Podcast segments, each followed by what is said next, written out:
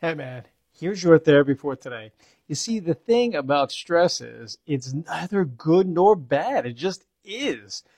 We perceive it as being bad and then we get so overwhelmed and we feel like we can't take any more and we stress ourselves out. We agonize, we perseverate, we ruminate over things when you have the ability to change your perception. So I encourage you to change your perception about whatever that stressor is right now today and see how you feel. I bet you have been doing this a lot. I bet you do it naturally.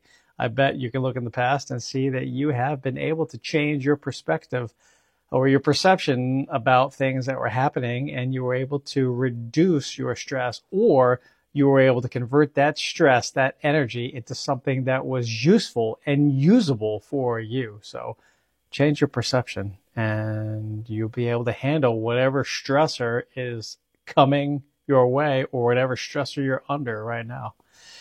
Yeah, man, change your perception. I'll see you soon. Short Cast Club